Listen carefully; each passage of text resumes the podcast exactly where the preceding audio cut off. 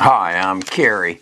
I'm the host of Best of Us Investors. We're a tribe of like-minded investors who want to make good financial decisions, and it seems to be getting more and more difficult. We hold a tribe meeting once a week, and at one of our last tribe meetings, I was talking about the threats of China and inflation and exorbitant prices on stocks, and I felt that there was going to be a market correction. And Nick stepped up. Nick is a lawyer out of Boston that advises us on some of the other issues that we're dealing with, like netlist. And he said, Kerry, I think you're missing the big threat to the market, the big threat to the volatility of the market in the coming months. And I said, what's that? And he says, I think it's the statutory debt limit that was addressed in late September or early August, when they raised the debt ceiling to $28.4 trillion and said it could not go beyond that without some extraordinary measures. Well, if you'll look at the debt clock, you'll see that, in fact, they have already exceeded that, so apparently the extraordinary measures are in place, because it's up to $28.89 trillion, right on the verge to going to $28.9 trillion. And then their options kind of run out. Their extraordinary measures effective roughly November the 1st or shortly thereafter. So I thought it was important in this video to address this situation and say what has happened in the past that can give us some guidance as to what might happen in the future.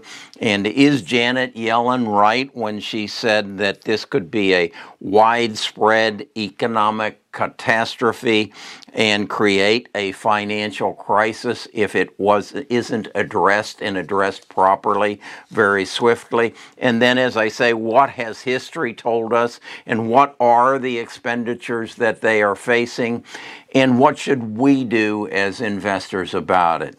That's kind of the way that I like to run this channel, is that it's not all about me. Nick has a voice. Nick expressed the voice. I'm digging into it, and now I'm going to share my insights that I've come up with, and maybe you can benefit from it. And maybe even better than that, you can join our tribe, and you, like Nick, can express your concerns and your issues, and collectively maybe we can come to a decision as to what we think is going to happen. So that's what this video is about. That's what this channel's about. But I'm not your financial advisor, so let's get that out of the way, and then let's face this this treasury issue that we're facing. Best of Us Investors presents Kerry Griegmeier.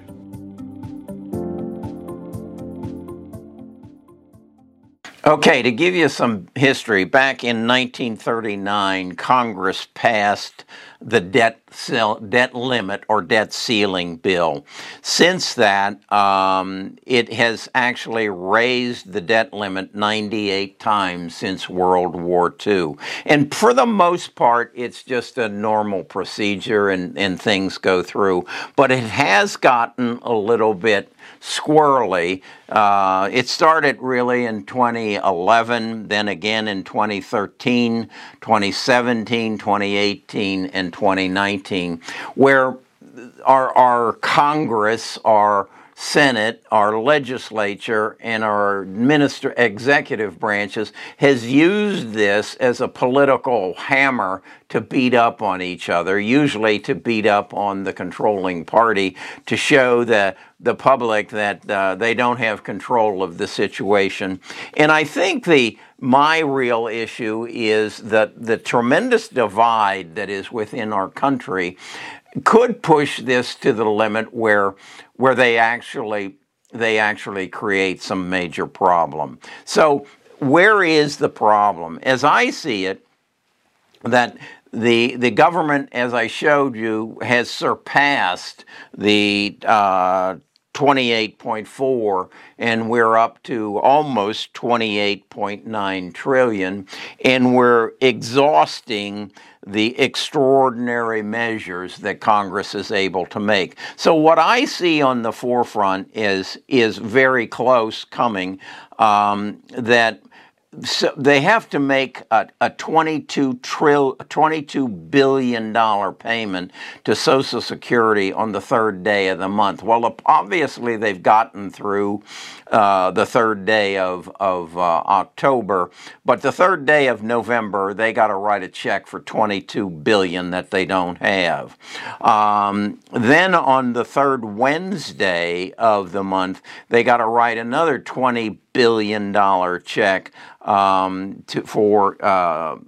SSI. On the first day of the month, they got to write a $35 billion check to Medicare, and then also on the first day of November, they've got to write a $25 billion check to the military, to pay the military and civil service.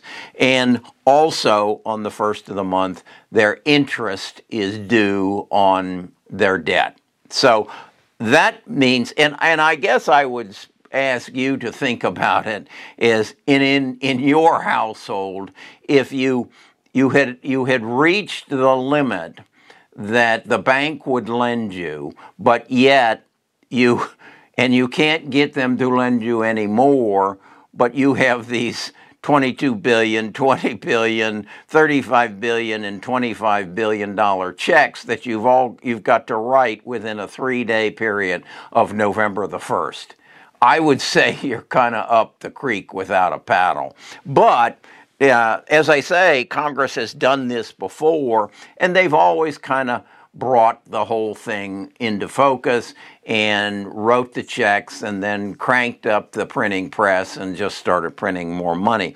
But nonetheless, I want to look back and say, did it ever really create an issue? And it did in 2011. And I want you to look at this chart here, and you're going to see that when they reached that tipping point in July of 2011, and the Congress waited till the last minute, which it looks like they're going to do here, the market dropped 27% out of fear. Well, now what is the fear? Well, there are some consequences of not paying your bills. Number one, the default will create a drive up in interest rates, and that affects the rates that people and companies can borrow money. Second, it causes investors to lose confidence in the dollar, which creates inflation. Also, then, history shows us from 2011, there is a stock sell-off because of, again, high valuations of stocks relative to a depreciating dollar.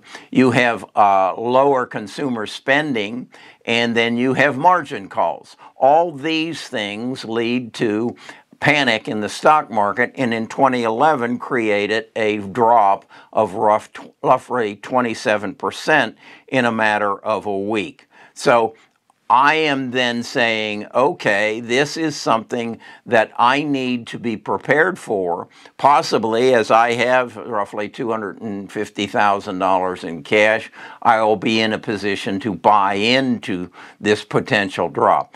On a longer scope, though, and I think this is something we have to think about, is the respect of our nation for our ability to run our financial affairs. And I have talked in the past that this is just the kind of thing that China wants to feed off of, because they want to show that the United States is probably not the currency that the world wants to depend on in the first, because they can't manage their affairs.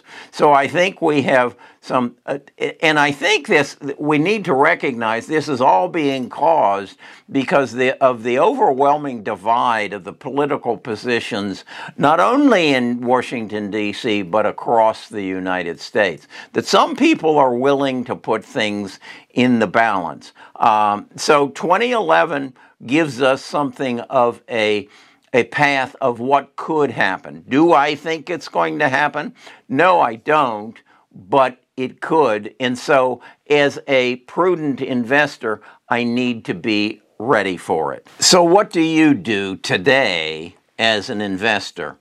I think you put your ear to the ground and you pay close attention as to what they are doing about this. Right now, I'm not hearing a lot of conversation about it. It just seems to be something they have pushed to a back burner, and that's what scares me. Again, if we look at 2011, that's what they did then, is they just basically said, we have other issues we want to focus on. We want to undermine each other in political parties, and we'll let this go to the last minute. And I want to, again, one of the smartest people I think up there in Washington is Janet Yellen, and she has basically been quoted as saying, this could be widespread economic catastrophe and create a financial crisis. So as an investor, you need to be aware of that.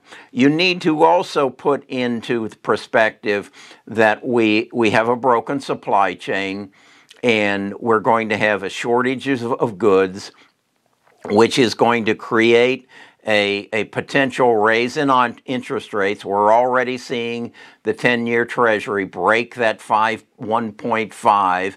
I think this morning it went up to 1.6. And that is creating a potential of inflation, higher interest rates, and you add this to it, the demise or the unwillingness of our Congress to come together and settle this problem, and you have a perfect storm brewing. So this could create an opportunity. I think my statement to you is recognize that volatility is potentially on the horizon, and then you make a decision. Are you going to ride it out and have confidence that it will take care of itself?